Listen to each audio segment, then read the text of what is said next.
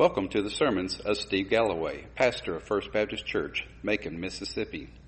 Let us join together and study God's Word and apply it to our hearts so that we may learn His truths and live faithful, obedient lives. May God bless our time together. Well, let me invite you to turn your Bibles to Philemon, verses eight through sixteen. Philemon, verses eight through sixteen.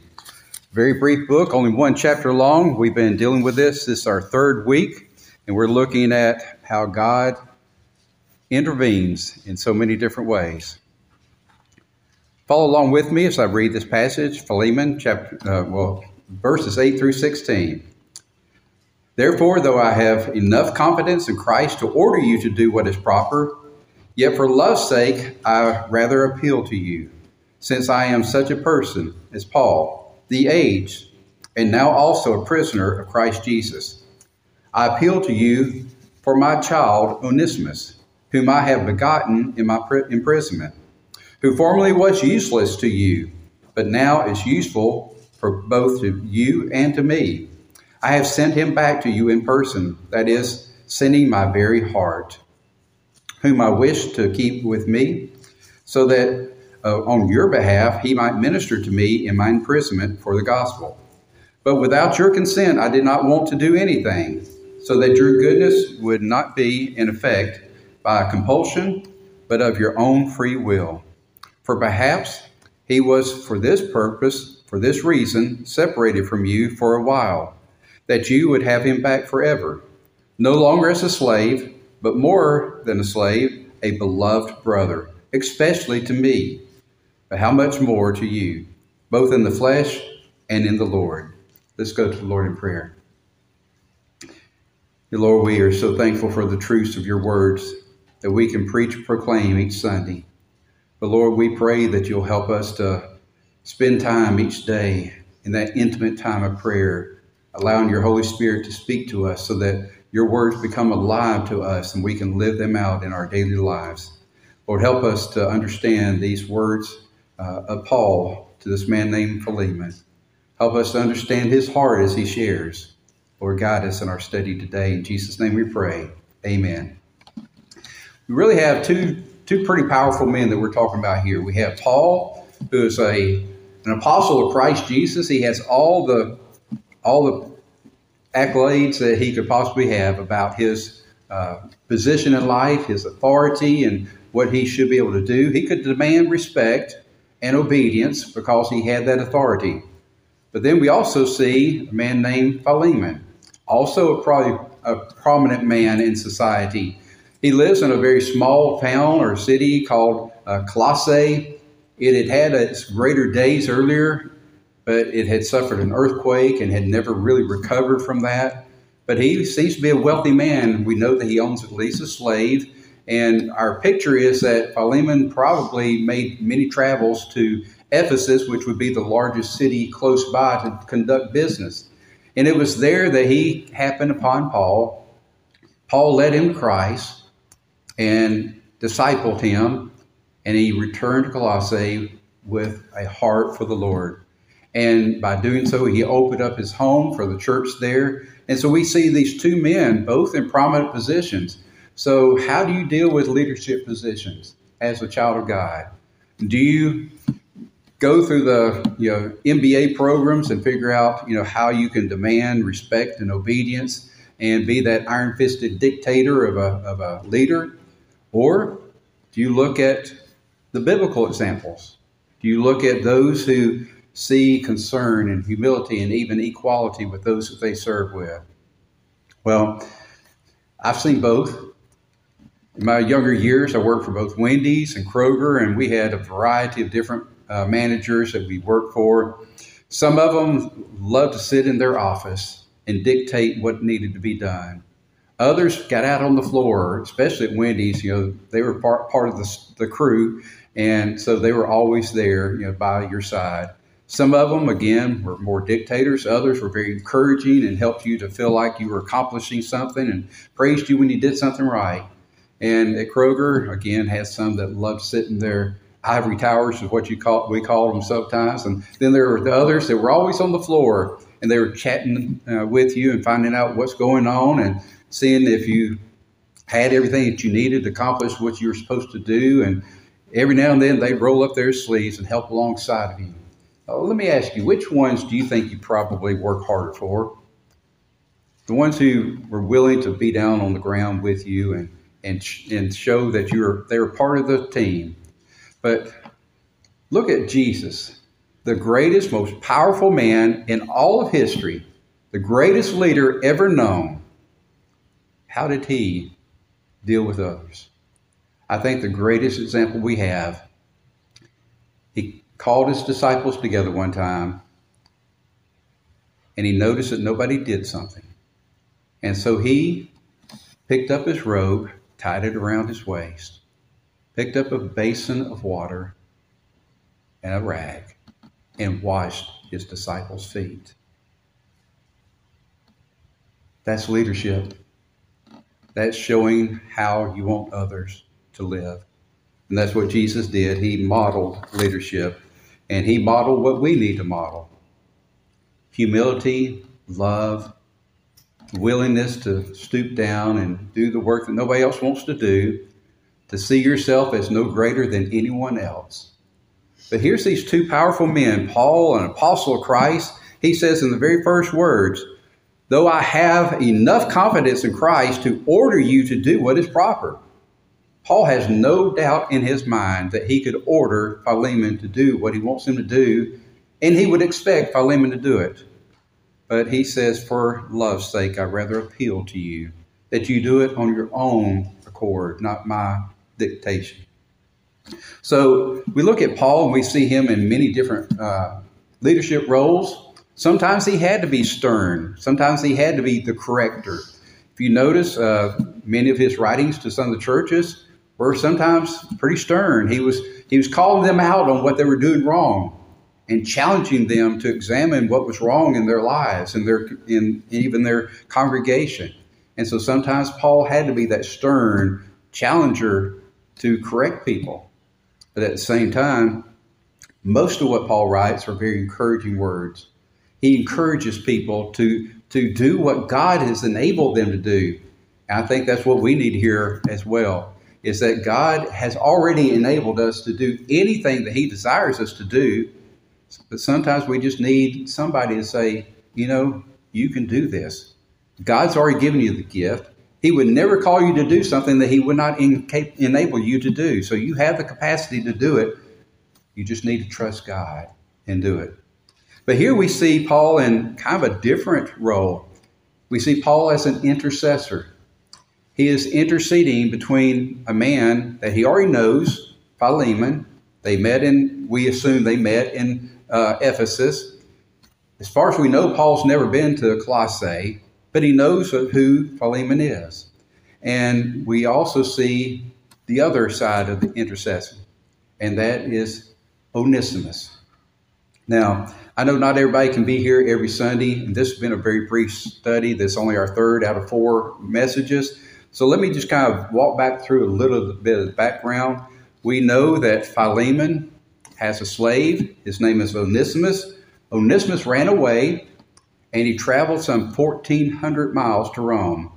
Why did he go so far? Why didn't he just go to Ephesus? Well, Ephesus is probably too close. Too many people would probably travel there who would see him and know who he was and then capture him and take him back to his master. More than likely, he knew how huge Rome was and that he felt that it was far enough away that he could probably just blend in and start a new life. Well, God has something different in store. The providence of God led him and Paul's paths across. We don't know how. We don't know if it was through Epaphras, who was also with Paul, who was a pastor there in Colossae at one time. We don't know how, but God caused it to happen. Out of all this huge area of Rome, this man, this runaway slave, Onesimus, crosses the path of Paul, and Paul shares Christ with him. And verse ten says, I appeal to you for my child, Onesimus, whom I have begotten in my imprisonment. Now, Paul often says these types of words when he has led somebody to Christ. He calls him his child. And so he is saying, this is now my child, spiritual child. because he has been given life through Christ. So through the providence of God, they come together, and probably doesn't take long. We know that Epaphras is with Paul. More than likely, Epaphras probably recognized Onesimus as being the slave of Philemon. And so there's a giveaway that Paul is now in the possession of a runaway slave. So Paul has this dilemma. He's already led Onesimus to Christ, spent time discipling him, because he obviously tells uh, Philemon in this letter, he is of great use to me. So uh, Onesimus is now working alongside of Paul in the ministry, helping him where Paul cannot leave his house because he's under house arrest, but Onesimus can leave and do whatever Paul sends him out to do. So Paul is under this dilemma. What am I going to do? I want to keep Onesimus because he's of great worth to me. Yet I know that legally he has a master, and his name is Philemon, who he knows, and he knows he needs to send him back to Colossae, to Philemon. So that's Paul's dilemma. Well, by sending Onesimus back, he will cause another dilemma. So Onesimus returns to his master. We know from uh, the book of Colossians that we just got through studying that Paul sent these letters by Tychicus as well as Onesimus. Those two traveled together. The letter to the church was delivered, and also this letter to this individual, Philemon, was delivered. So they did this in person. Now Philemon is reading this letter, these twenty-five verses that we have, and his runaway slave is standing right in front of it. So get that picture in your mind. Okay, here's Philemon's dilemma. Okay, the typical thing to do with a runaway slave was severe punishment, even up to death. A master had full right to do basically anything that he wanted to do. So he's reading this, and Paul is saying, this is now a child of God. What are you going to do, Philemon? Are you going to treat him like a piece of dirt, like just an item that you own? Or because you're a brother in Christ, and now he is a brother in Christ, how will you treat him? Well, here's Philemon's dilemma.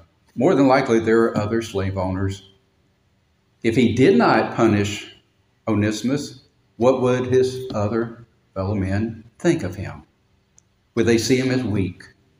Will they ridicule him? If he did punish Onesimus, what would it do to his own heart? So he's under a dilemma. What am I going to do now that he's standing in front of me? So we're going to see the answer to that by the end of this. What we see in this passage of Scripture is that Paul basically appeals to Philemon to hear him out, to give him reasons to accept this man back, but also to return him back to Paul.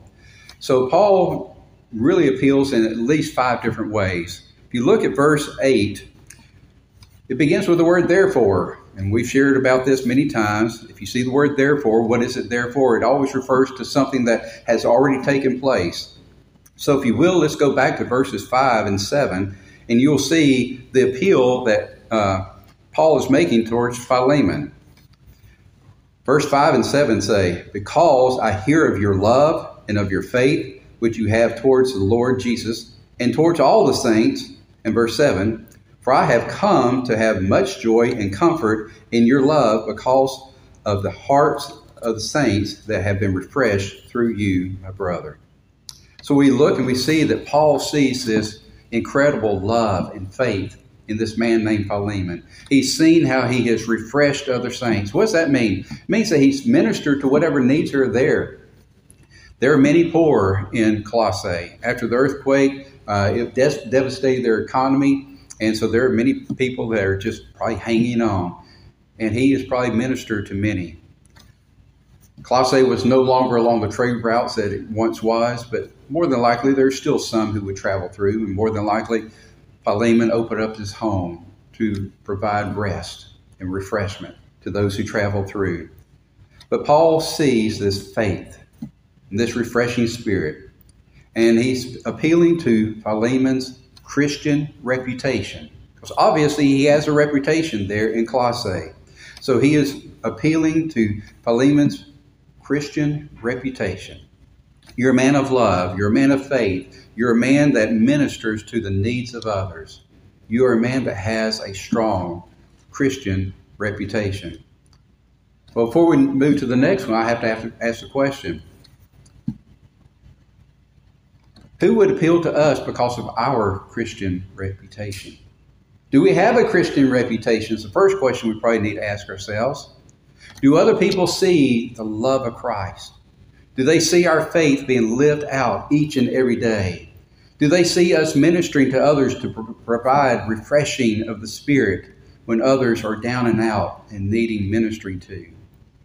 See, you can't appeal to that if it's not part of you. So the question is, do we have a Christian reputation of love and faith and ministry in the power and name of Christ? So then we see the second. Paul basically appeals to Philemon's Christian love. We've already looked at that a little bit, but look at verse nine. Yet for love's sake I appeal to you, since I am such a person as Paul, the aged, and now also a prisoner of Christ Jesus. Yet for love's sake I appeal to you. Now the word love here is not just a buddy-buddy love. It's not just a friendship love. It's agape love. That is God's love towards us, which is unconditional. And it's the exact same love that he expects us as Christians to have towards other people. If you remember, man asked Jesus one time, you know, who is my neighbor? Who am I supposed to love? And he gave that wonderful parable of the Samaritan, the Good Samaritan. A man despised by many came along and helped another man out of love, unconditional love. And so we see that love with Philemon. Paul obviously saw it. He saw it. He'd already spoken about it back in verses, you know, five and seven. Now he says, and for God's love's sake, I appeal to you. Now, he's saying, I'd rather appeal to you because, again, I have the, I have the authority to order you to do things. But instead, I want you to do this as an act of love, out of the love of Christ that lives in you. Otherwise, don't do it. If you can't do it out of the love of Christ, then there's no need to do it. I could order you, but that's that's not the way it needs to happen. And so Paul adds a little extra pressure to him. I, I have a feeling Paul knows what he's doing, but he does it a little bit subversive. He says, you know, he says, since I am such a person as Paul, well, that's saying, since I'm such a person as an apostle of Christ Jesus, named Paul, then he says, the aged. Now, according to most scholars, they're assuming that Paul's probably about sixty years old at this time. You know, looking around, that's pretty young for this group, isn't it? But in that day, life expectancy wasn't much more than that. But just think of what Paul had gone through in life. He'd been shipwrecked, beaten, stoned, scourged, imprisoned, time and time again. I have a feeling Paul probably looked a little older than his age because of all that he'd gone through. It's only by the grace of God that Paul was even alive. We know that. So Paul is saying, you know, I've gone through many years of torture and pain to be where I am now. He says, oh, and by the way, where I am now is in prison for this very same love. This same love that I've been preaching and sharing with the world around me has caused me to be in prison. Now, if you're a Philemon and you're free, you're over other people, it'd be hard to argue with Paul, wouldn't it? So we look and we see he's appealing for love's sake. Well, same question.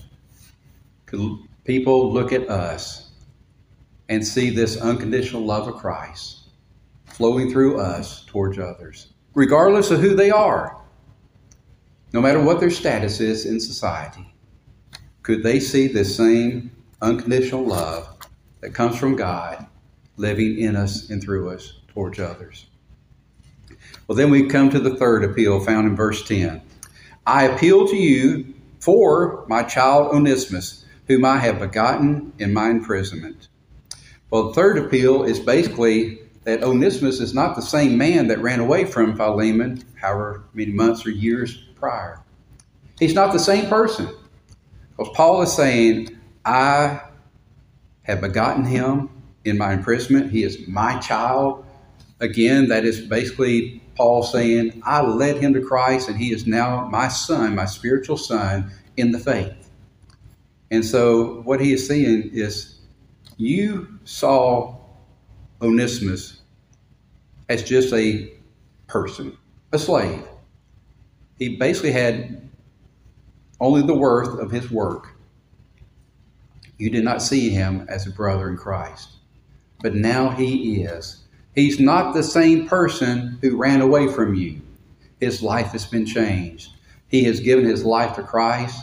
I've been able to disciple him. He is now worthy of what God has called him to do. He is a minister alongside of me, and he is no longer that person that ran away from you. And so what Paul is dealing with is that Onesimus is no longer the same man. So how will Philemon look at him? So the question we need to ask is, how do we view other Christians who may not be in the same status of society as us? Hmm. Not an easy answer to, uh, question to answer sometimes. Let's be honest, folks. We have some biases. We look at some people because of their status in life, and we don't want to associate with them. Is that godly? Is that Christ-like? No. So we look and we see again, God's pretty much challenging us. Look at your own love for others. How are you willing to accept other people in life? Well, that brings us to the fourth appeal. Paul basically appeals to Onesimus' worth. Verses eleven through fourteen, I'll begin with verse eleven. Who formerly was useless to you, but now is useful both to you and to me. Paul's using a good play on words. The name Onesimus actually means useful. He had been useful to Philemon. He had been useful as a servant or slave, but as he ran away, he became useless because he was no longer there to do the chores, to do the work that he was expected to do. Now, Paul finds this useless runaway slave, leads him to Christ, and now he has become useful, both to Paul, and now he's saying he is now useful to you, Philemon. Well, how does this runaway slave become useful just because he comes back as a Christian? Well, let's see what the Word of God says. I have sent him back to you in person, that is, sending my very heart. Do you get the picture that Paul really wants him back? He doesn't want Philemon to keep him. He's saying he is of great use to me. He is very useful to me. I'm sending him back to you. It's breaking my heart to do it. But I'm doing it because it's the right thing to do, so that you will do the right thing. I, I'm sending him back to you, sending my very heart, whom I wish to keep with me, so that on your behalf he might minister to me in my imprisonment for the gospel. So Paul's painting a picture. Here's why I want him back. I want him to minister to me and minister alongside of me. But here's the kicker. Verse fourteen, but without your consent, I do not want to do anything, so that your goodness would not be, in effect, by compulsion, but of your own free will. As a pastor, I love seeing people say, I see something that needs to be done, I'm going to do it. God's just leading me to do something. I'm just going to do it. You don't have to ask the pastor permission to do something godly. You know that, don't you?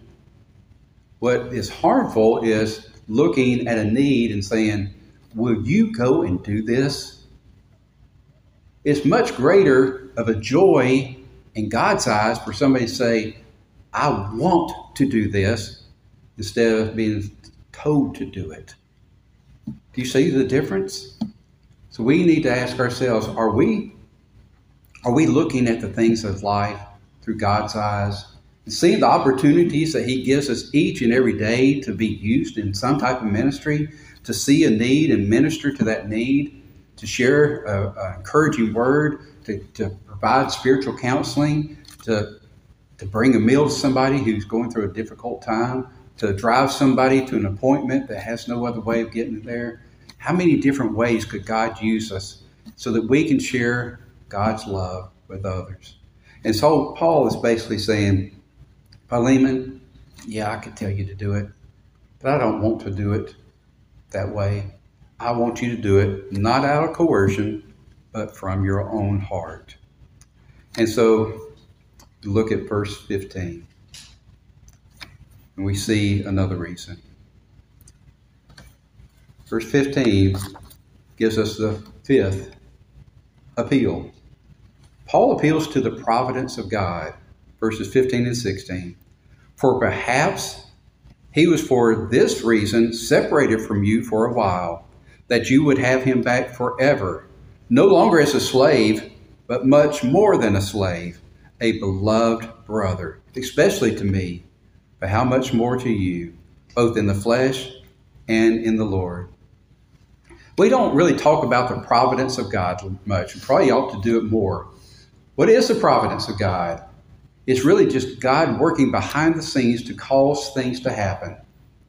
And what Paul is saying is, it just might be that God caused these things to happen, that, that God may have instilled in uh, Onesimus' heart to run away and to seek freedom, just so that he would just happen to travel fourteen hundred miles and just happen to come across my doorstep so that I could just happen to share Christ with him and he would accept salvation and become a disciple of Christ. Now, just think about it for just a second. Here's Onesimus in a very small town in Asia Minor,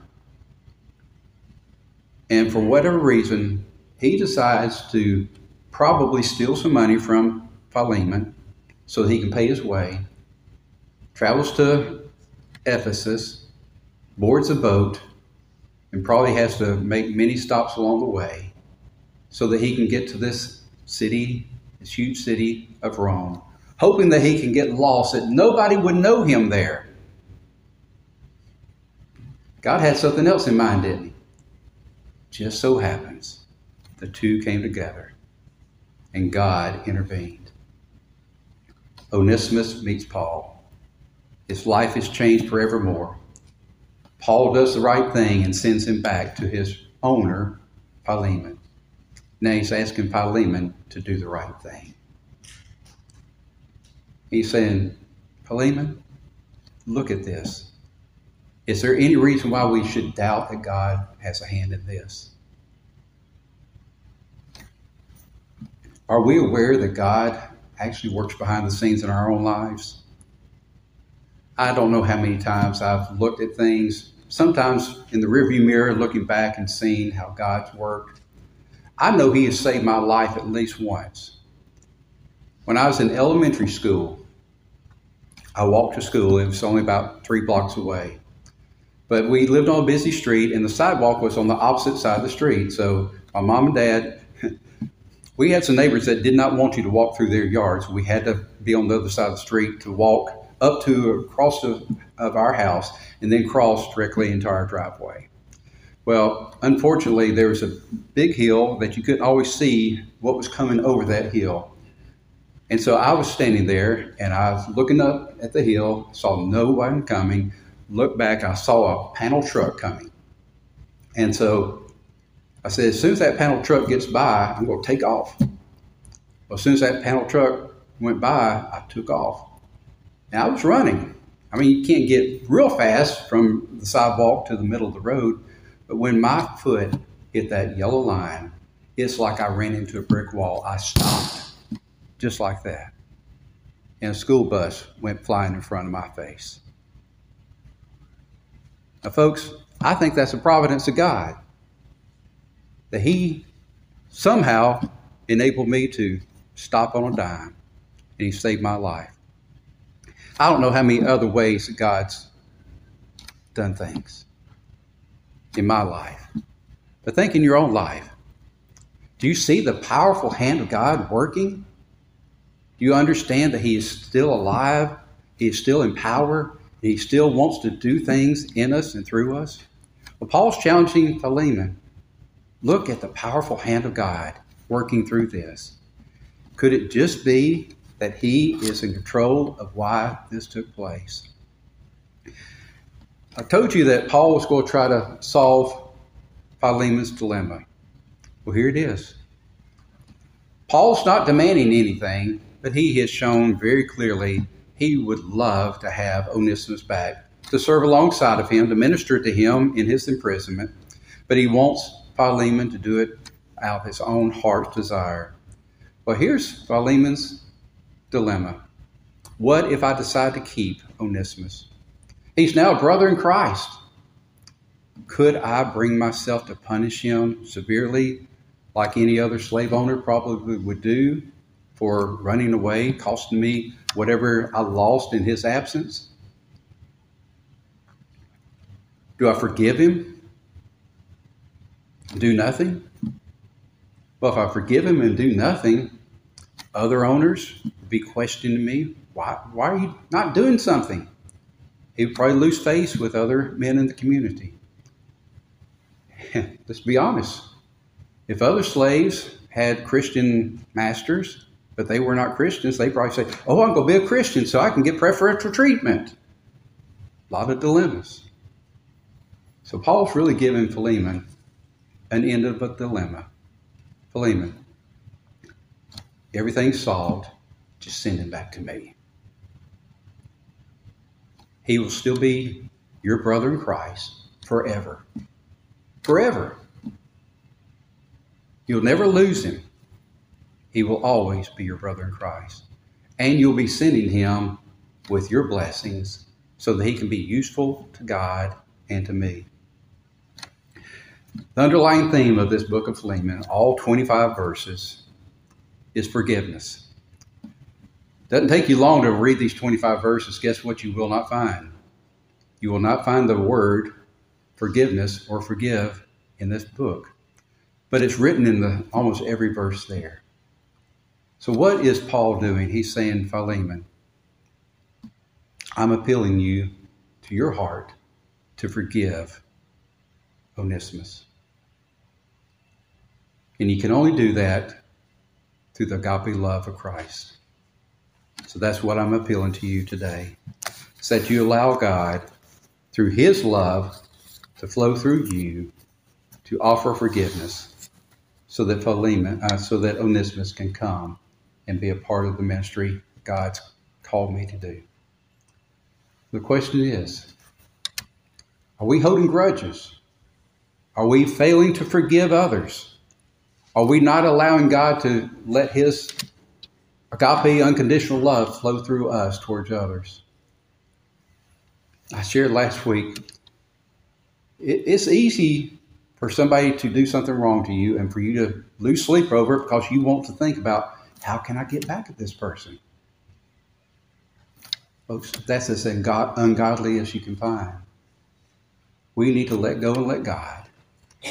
We need to surrender it all into God's hands and let God do what is right through us. Let's bow together.